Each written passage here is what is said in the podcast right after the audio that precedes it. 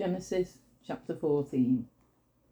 At the time when Amraphel was king of Shinar, Arioch the king of Ellasar, Kedorlaomer king of Elam and Tidal king of Goimin, these kings went to war against Bera king of Sodom, Birsha king of Gomorrah, Shinab king of Admah, Shember king of Zeboim, and the king of Bela, that is, Zoar.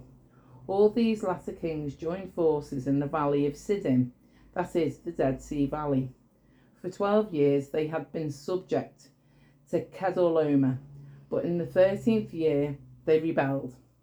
In the fourteenth year, Kedorlaomer and the kings allied with him went out and defeated the Rephaites in Ashteroth, Karnaim, and the Zuzites in Ham, the Emites in Shaveh, Kiriathaim, and the Horites in the hill of Seir, as far as El Paran near the desert.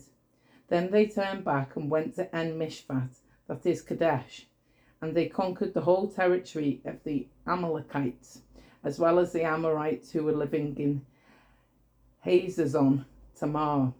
Then the king of Sodom, the king of Gomorrah, the king of Admah, the king of Zeboim, and the king of Bela, that is Zoar, marched out and drew up their battle lines in the valley of Siddim against Kedorlaomer, king of Elam, Tidal, king of Goimim, Amraphel, king of Shinar, and Arioch, king of Ellasar, four kings against five. Now the valley of Siddim was full of tar pits, and when the kings of Sodom and Gomorrah fled, some of the men fell into them, and the rest fled to the hills. The four kings seized all the goods of Sodom and Gomorrah and all their food. Then they went away. They also carried off Abram's nephew Lot and his possessions, since he was living in Sodom. A man who escaped came and reported this to Abram the Hebrew. That Abram was living near the great trees of Mamre, the Amorite, the brother of Eshkol, and Aner, who of all of whom were allied with Abram. When Abram heard his relative had been taken captive, he called out the 318 trained men born in his household and went in pursuit as far as Dan.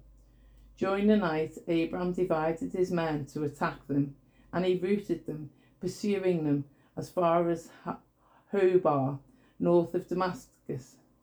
He recovered all the goods and brought back his relative Lot and his possessions, together with the women and the other people. After Abram returned from defeating Kedorlaomer and the kings allied with him, the king of Sodom came out to meet him in the valley of Shaveh, that is, the king's valley. Then Melchizedek, king of Salem, brought out bread and wine. He was priest of God Most High and was blessed Abram, saying, Blessed be Abram by God Most High, creator of heaven and earth, and praise be to God Most High, who delivered you from your enemies and your hand. Then Abram gave him a tenth of everything. The king of Sodom said to Abram, Give me the people and keep the goods for yourself. But Abram said to the king of Sodom with his raised hand, I have sworn an oath to the Lord God Most High, creator of heaven and earth, that I will accept nothing belonging to you, not even a thread or the strap of a sandal, so that you will never be able to say, I made Abram rich. I will accept nothing but what my men have eaten and the share that belongs to the men who went with me to Aner, Eshkol, and Mamre. Let them have their share.